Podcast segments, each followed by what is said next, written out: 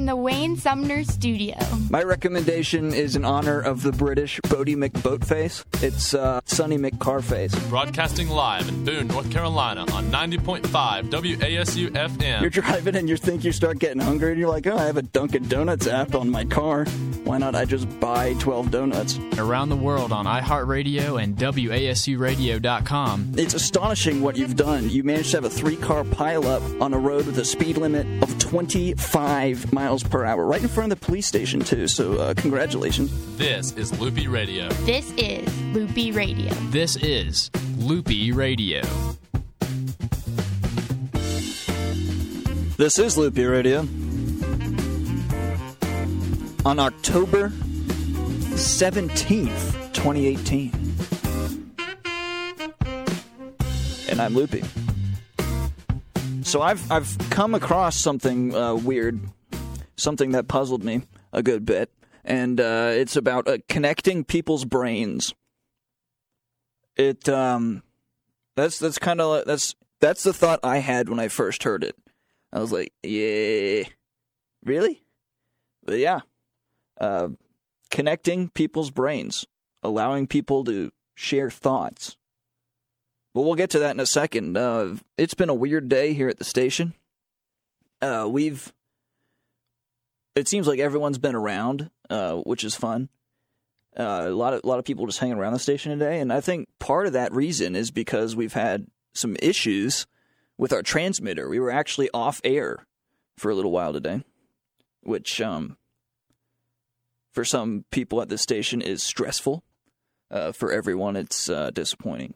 And so we're having to work through that. We've had issues the, the past few months with just cutting out spontaneously for, I don't know, three or four seconds randomly, sometimes more than others.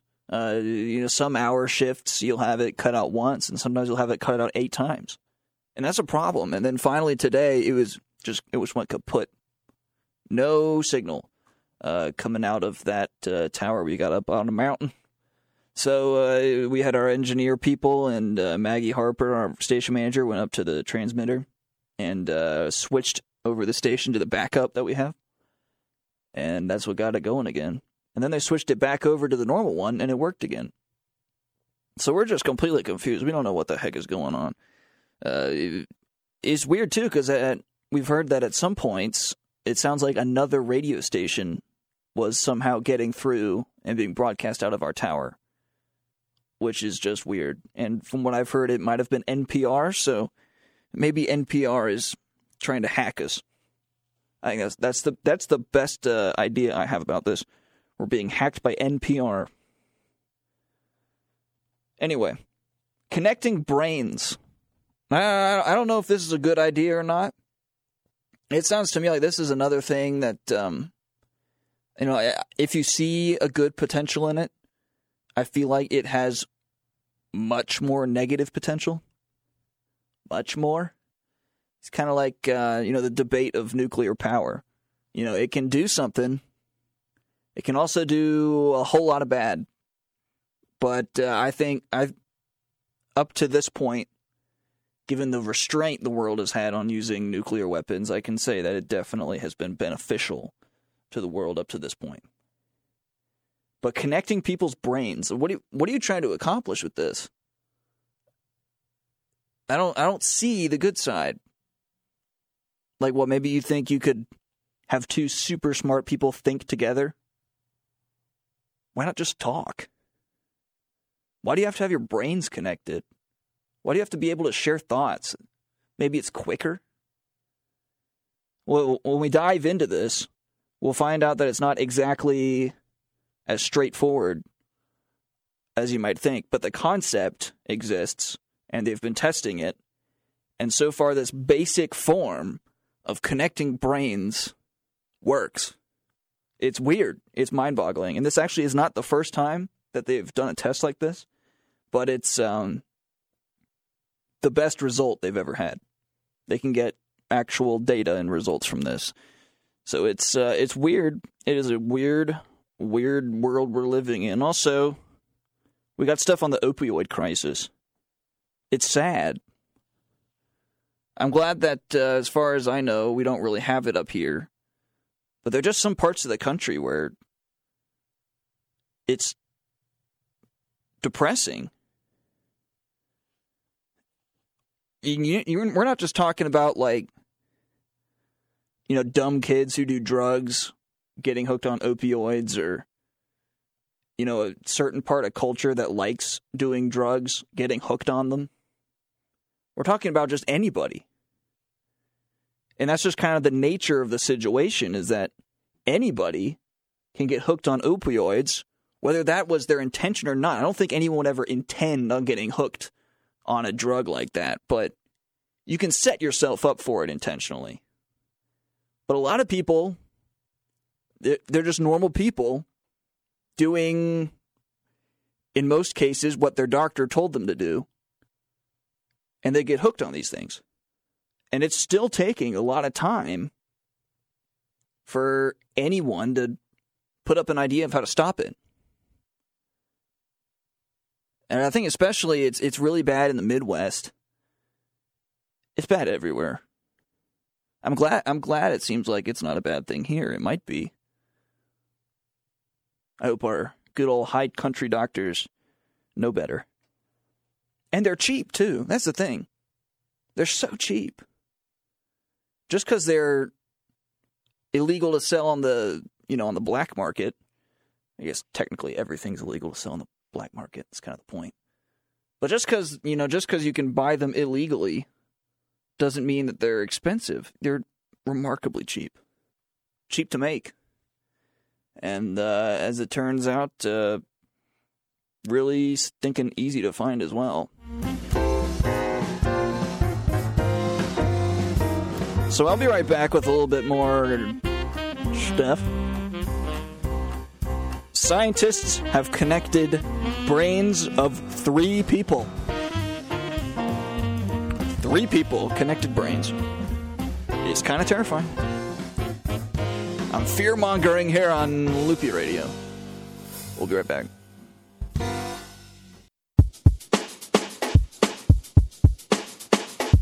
I'm Loopy.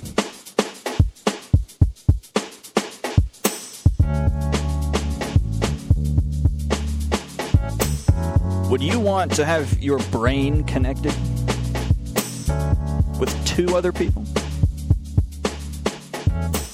Yeah, see, we're not talking about connecting your brain with one other person. We're talking about connecting with two other people. Here's the thing from Science Alert Alert, there's science. Scientists have connected the brains of three people, enabling them to share thoughts.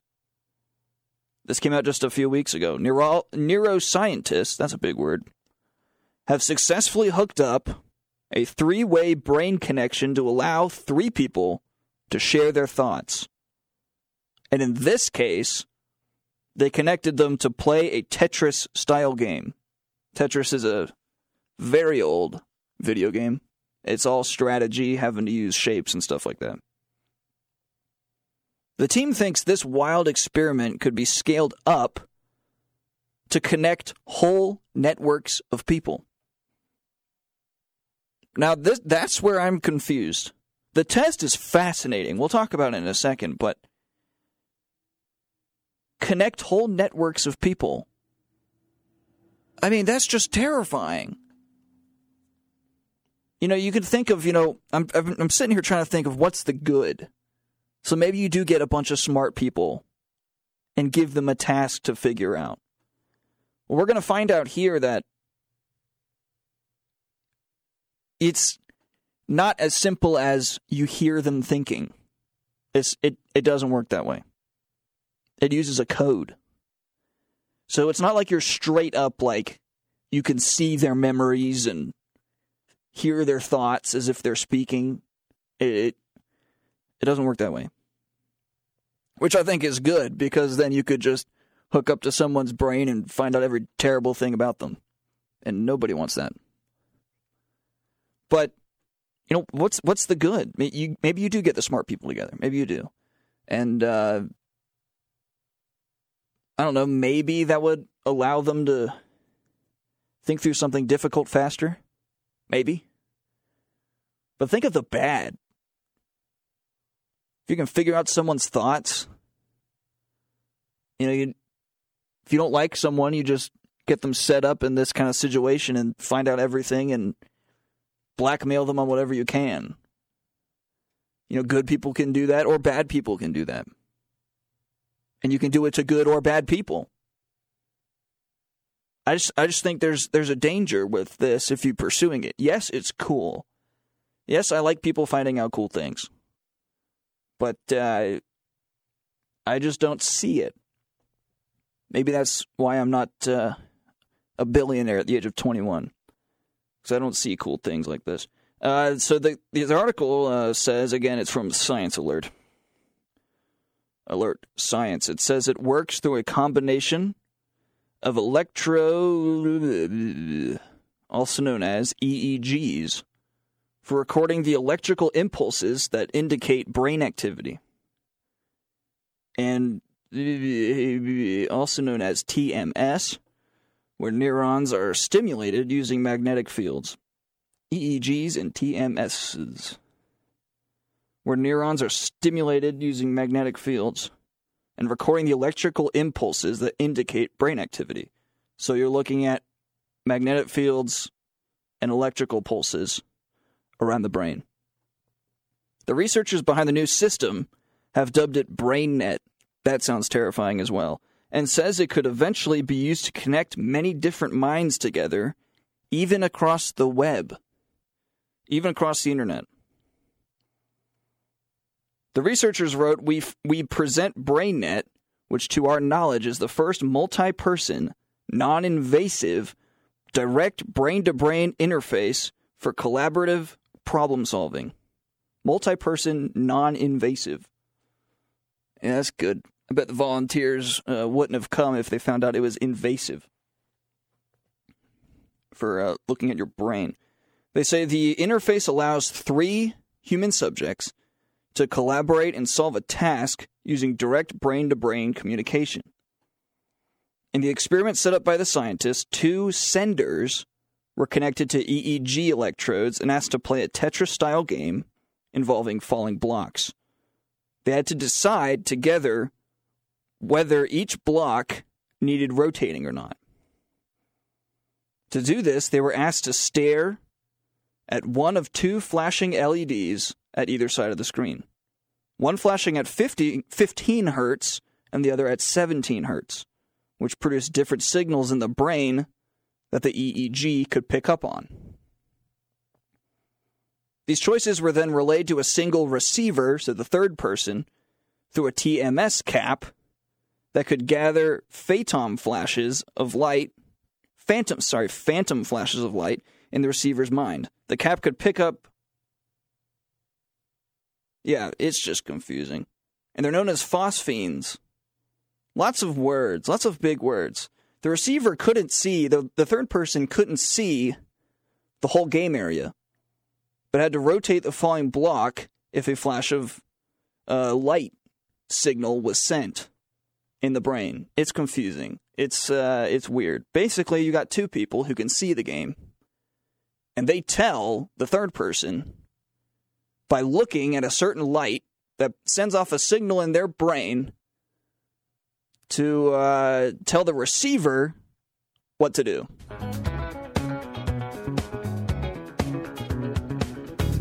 I feel like I described everything there just absolutely terribly. It's confusing me as I read it. It's confusing. See, smart people have to do this, and I'm not. I'm dumb, and that's why I have a platform to broadcast my voice to the world. Because that's how it works. Just ask anyone else in radio, they'll agree with that completely. College Talk Radio. Loopy, without banned substances.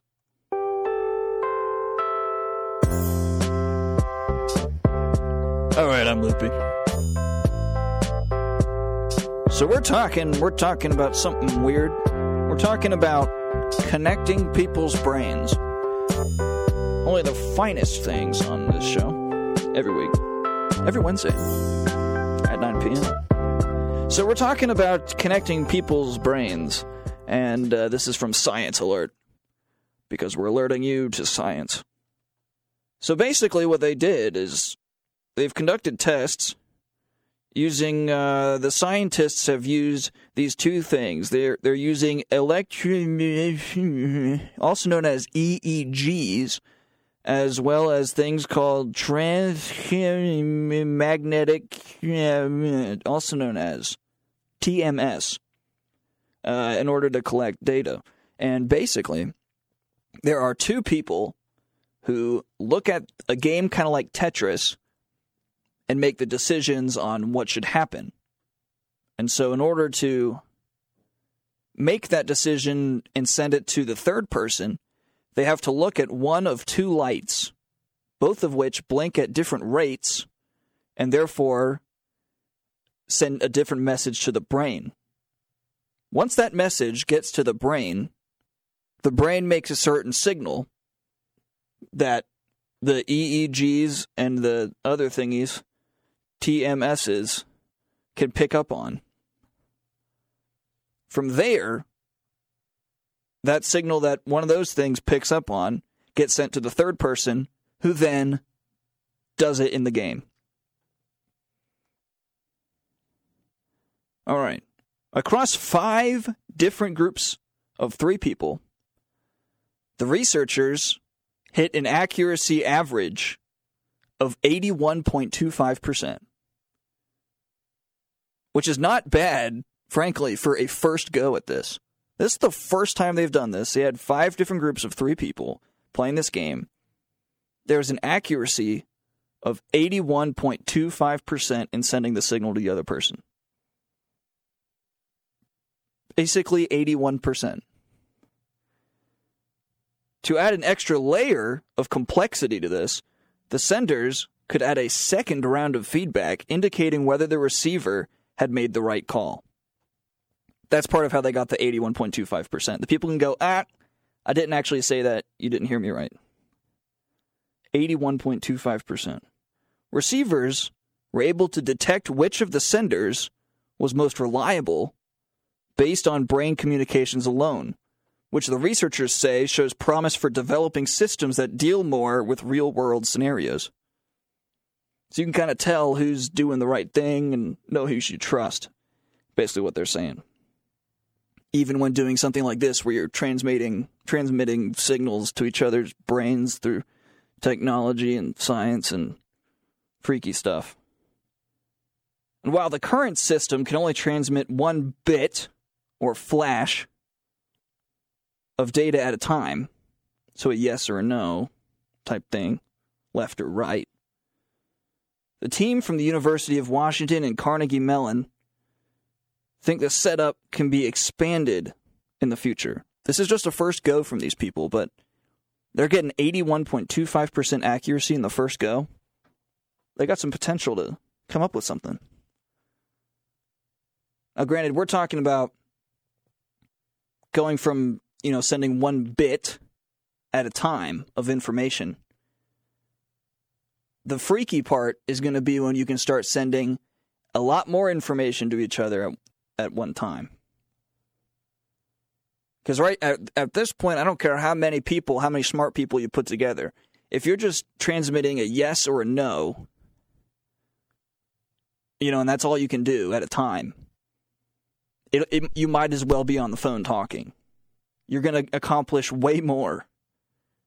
You're just going to get way more done. But if we get to the point where you can start just like draining information, I mean, that's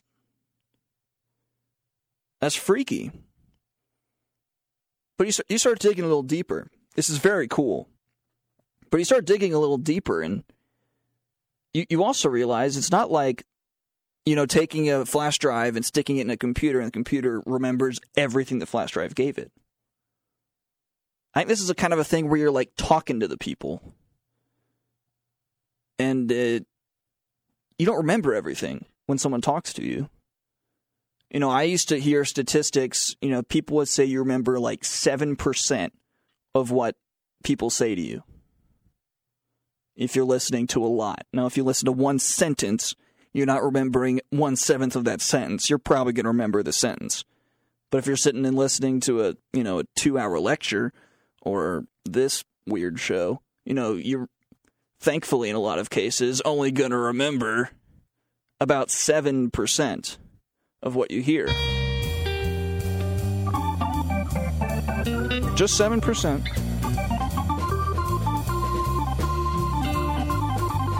I don't know what 7% you're going to remember of my show, and I probably don't want to know. I probably don't. Okay, so we're halfway. This is such a quick show, my goodness. All right. I'm Loopy. We're halfway.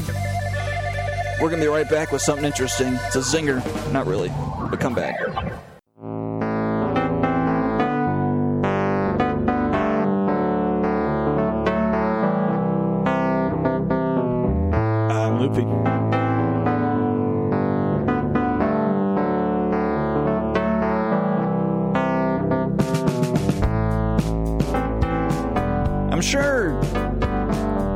Anyone who's listening to this at any point in their life has taken a class where they're just kind of sitting there questioning what all's going on. And uh, I'm, you know, I'm very critical of a lot of things. And I think a lot of people should be. Now, critical does not mean cynical, and critical also definitely does not imply that you agree with everything. And so, and so, one of the things that places like App State, other schools, whether it's college or high school or even middle school, you know, they, they tell you that being critical and thinking about things is good. You know, learn things, draw your own conclusions based off of what you know. You know, and obviously, naturally, I don't think anyone would do this, but they also say, you know, don't don't draw a conclusion that doesn't make sense. You know, and so I, I hear a lot of things from a lot of professors, you know, and I, I kind of sit there and think, you know, is there something wrong with that? Or I see something wrong. What does that actually mean about the real thing? You know, stuff like that. And so you get things like politics these days where, you know, you have always Trumpers and never Trumpers and Bernie supporters and people who are like, I don't like that guy. I think he's a communist.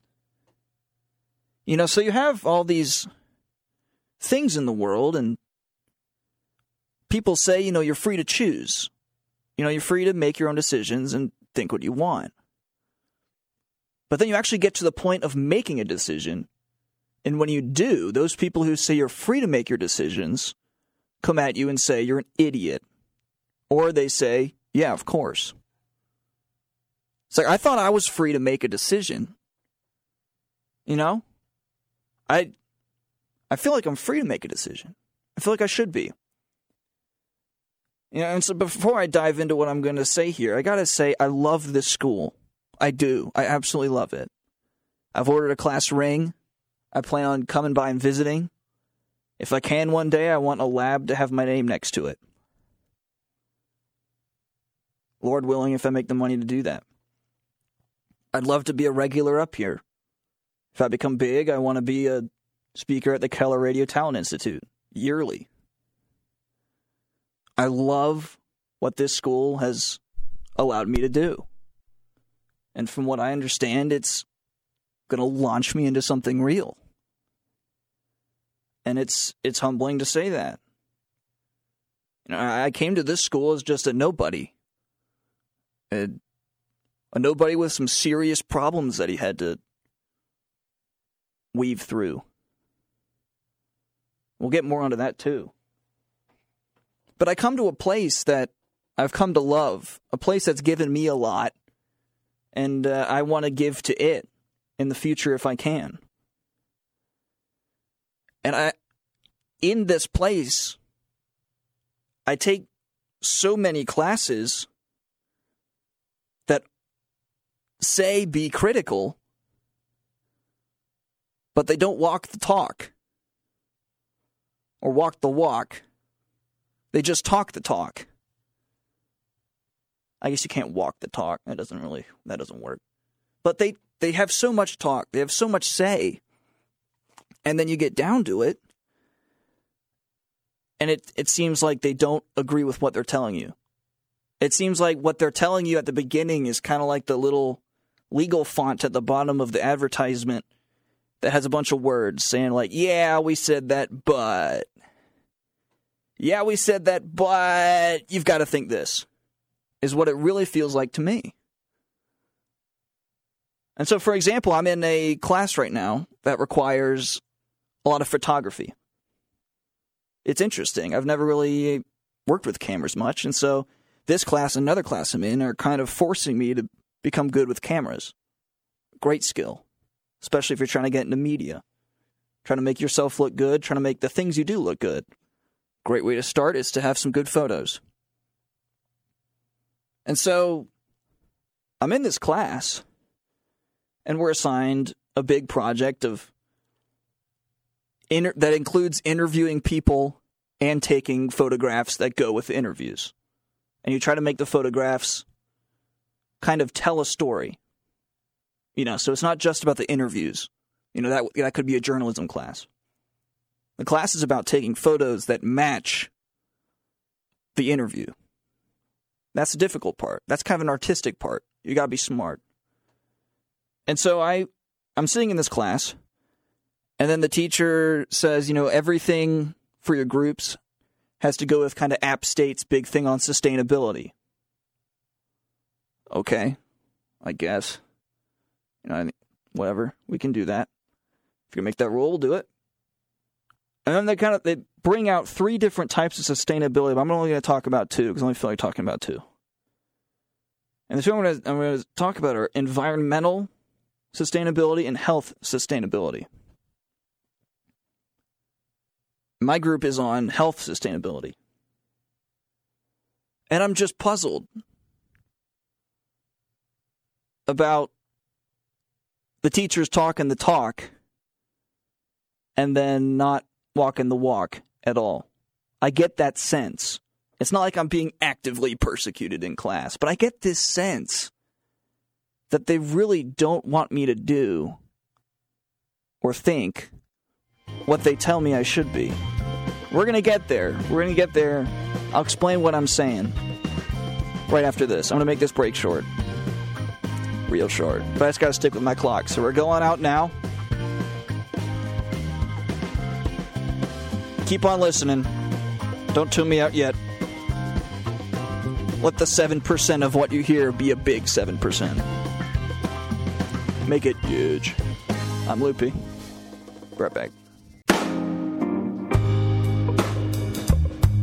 I'm Loopy.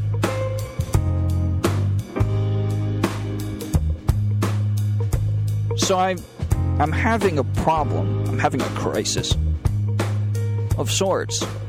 It's more of just confusion and not knowing exactly what to think and knowing what's a, you know, what's an appropriate opinion to have on all of this. But I feel like a lot of professors I have, and they all lean the same way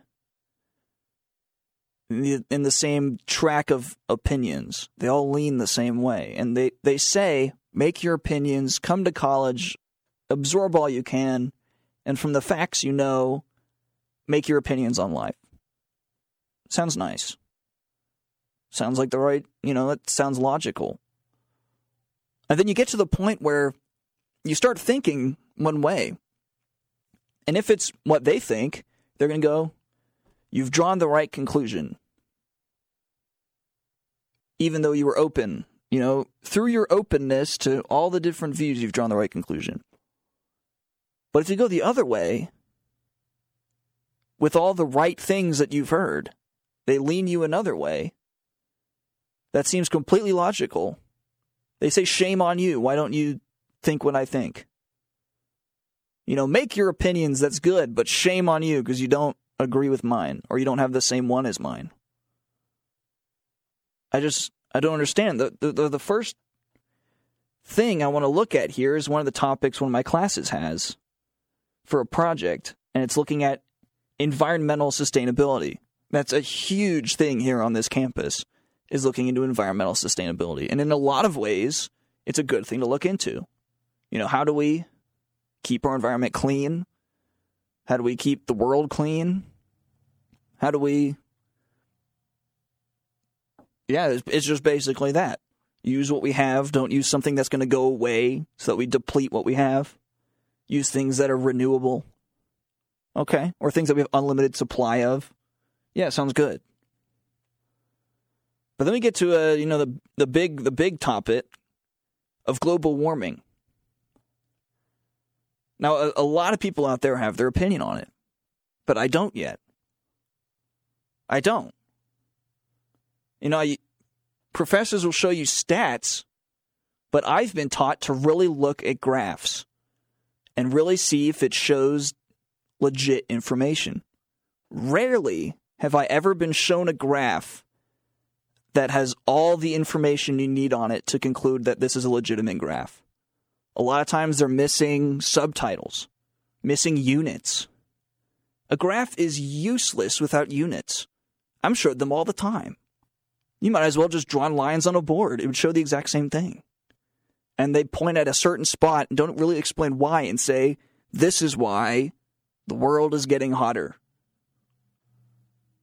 And then I look at, let's accept that that graph is legitimate and the world is getting hotter. You look deeper into it, and the reality is, is like, it's only a few degrees hotter. If it's only a few degrees hotter, I'm thinking to myself, if it's only a few degrees hotter, then why are all of the icebergs and glaciers in, in fear of melting? If it's only a few degrees hotter? Does that mean that those places where you had glaciers and massive amounts of ice that would take hundreds or thousands of years to accumulate were just below 32 degrees and now they're at the point where they can melt? for all these huge statements that I'm hearing saying that like all the ice is going to melt, the oceans are going to rise, which takes a lot of water, by the way. They're all saying they're going to rise two or three feet. Then that means all of these places that, in order to exist, would have to be way lower than 32 degrees all the time, would have to be right below 32 for these few degrees in increase in global temperature to melt them. Or you could say, no, those places are still very cold. And uh, it's just the edges that are, you know, the, it's just the edges that are getting warmer. Well, then don't tell me the ocean is going to rise by two or three feet. That's not enough water. Either that or these places where there are ice are much, much, much larger than I could possibly imagine. But uh, even at the point where I am, where I'm just sitting thinking, you know, is this, you know, I've never really heard a legitimate person tell me about global warming. I hear it from other people who are my age who don't know anything, kind of like me. And then I hear it from a professor who teaches about photography, telling me there's global warming. And then I take an astronomy class, and on every single test we have, is the question what is the cause of global warming? On an astronomy test. You're an astronomer. You literally cover everything other than global. And you're going to quiz me on, test me on the cause of global warming. So I question, and I get this sense from these people that they think I'm an idiot because I'm doing exactly what they told me. Because I'm thinking through things. I'm using what I've seen.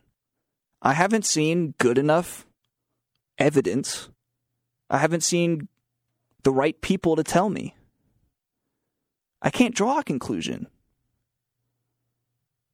And yet, since I can't draw a conclusion, I'm an idiot. By the way, we just had one of the coldest winters that Boone's had in a long time, and we're about to have another really cold one, it looks like. And the world's getting a lot hotter, isn't it?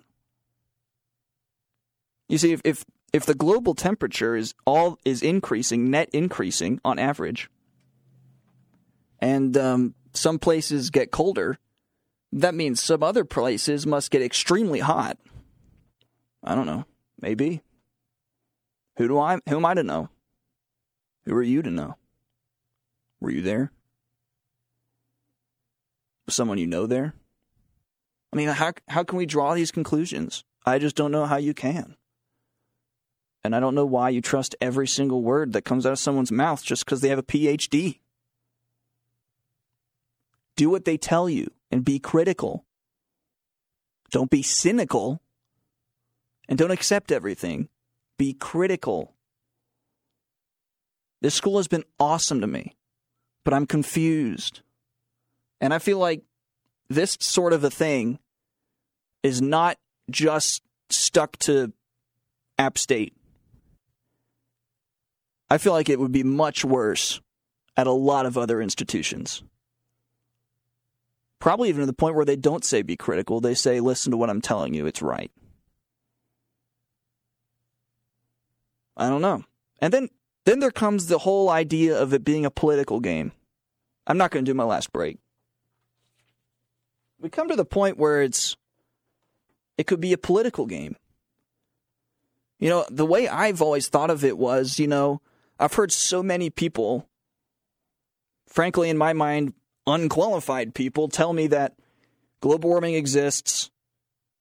And then a lot of times they tie it onto our president because he's conservative.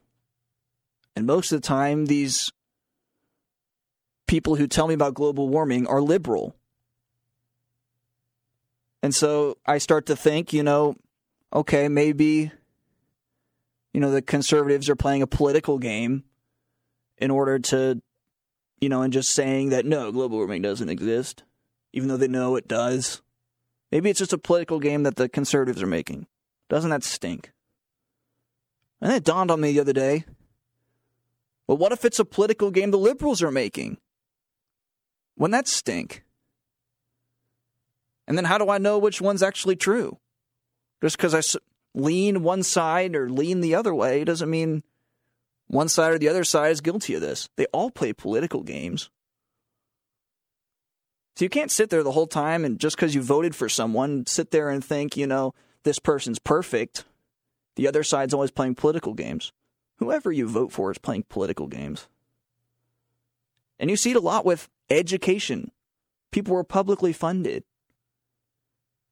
So if scientists who get grants, federal grants to do things, if they want the money, they're going to have to be buddies with whoever's in office.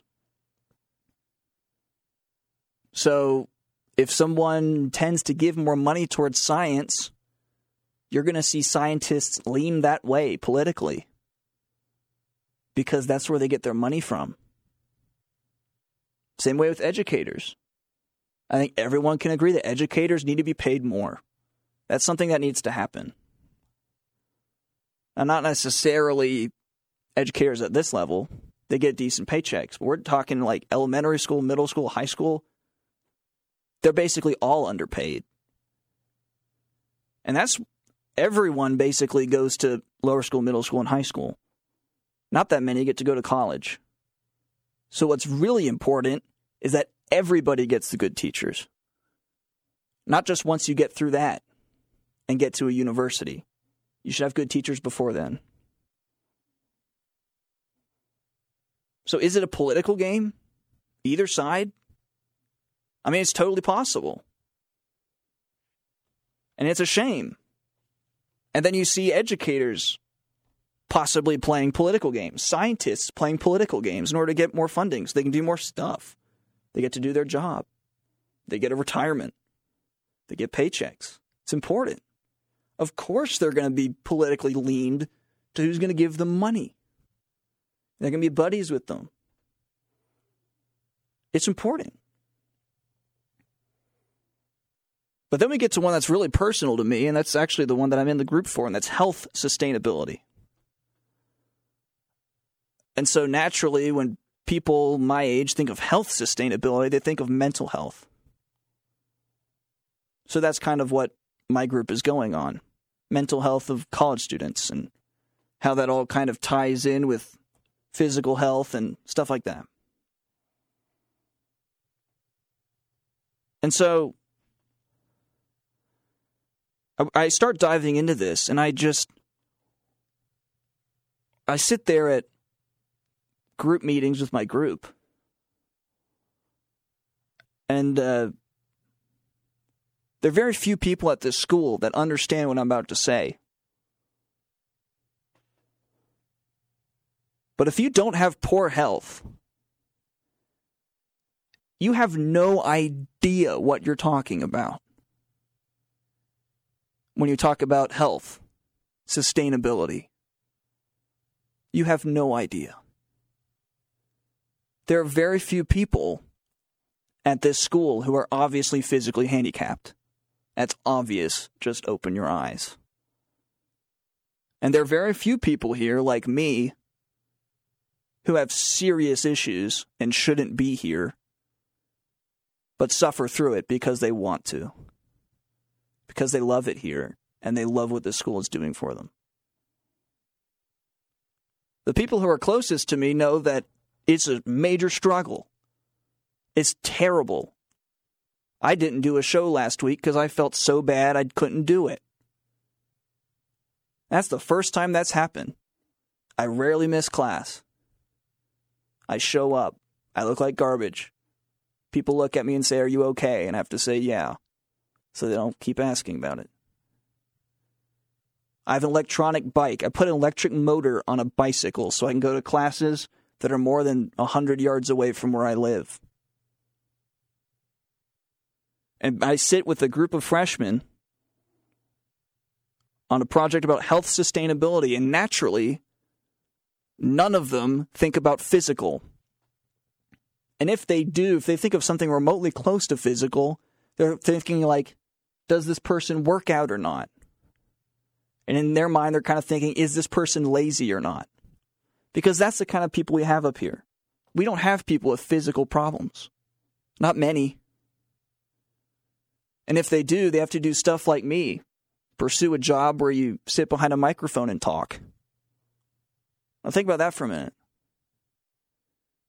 When you actually have real health issues, it does affect your life. We're not just talking physical, we're talking mental as well. Mental health, we're t- talking about things like mental disorders. I can't imagine what that's like. And neither can you. We can't imagine it. A real mental disorder? It's terrifying.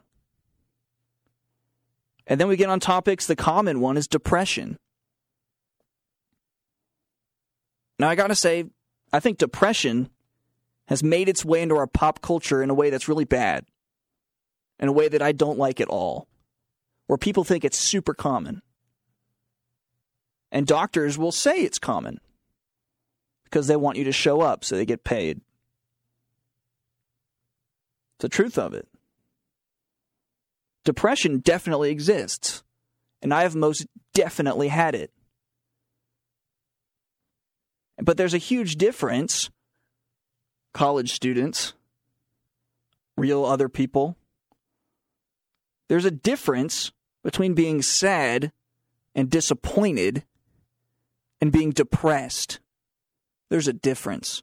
You can be really, really sad for a real reason, but you're not necessarily depressed.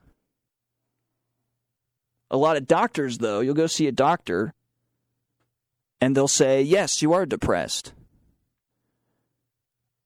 But, uh, you know, they just, they're just telling you what you want to hear.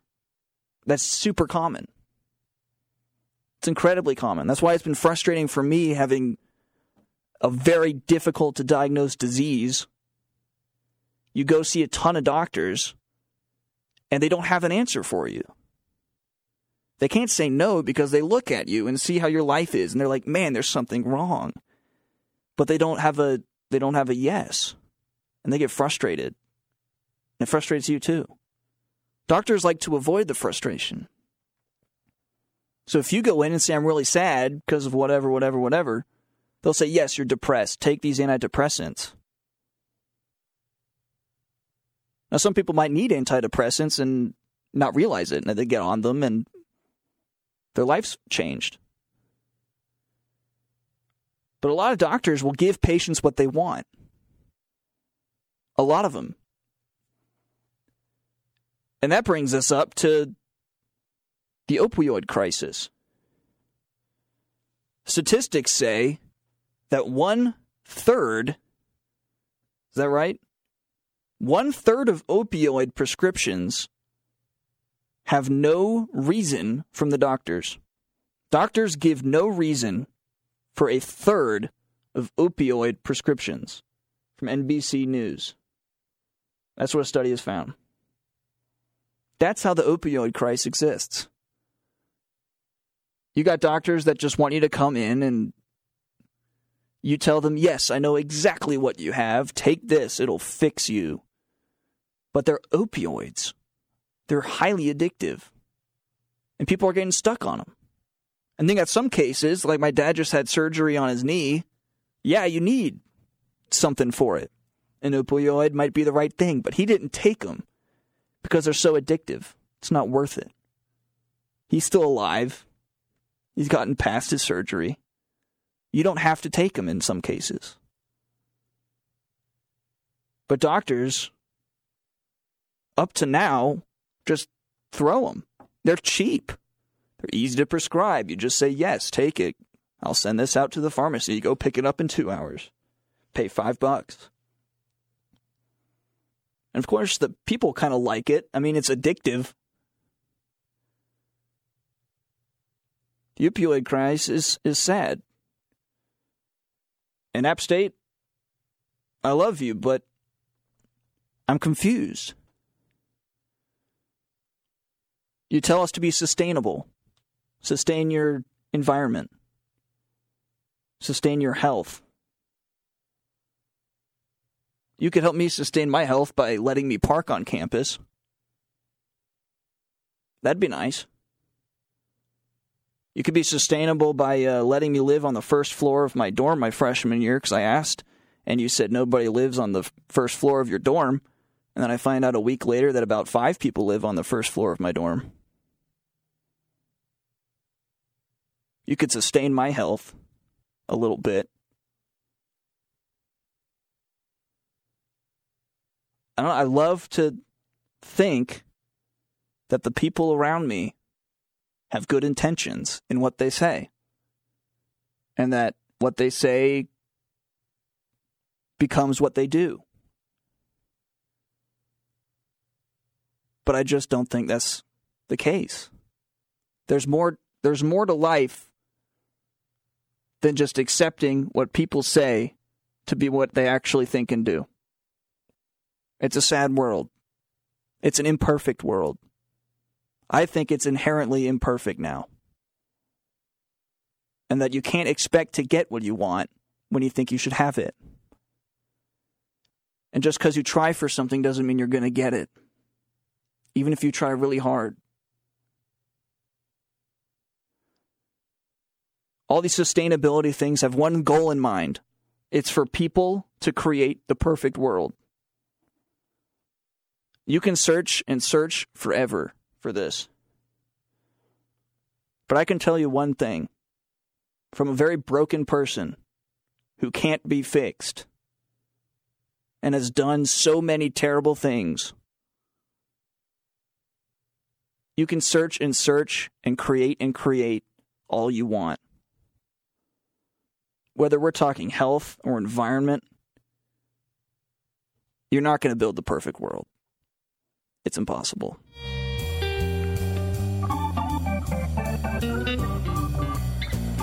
I really did miss having my show last week, and I really did feel like garbage.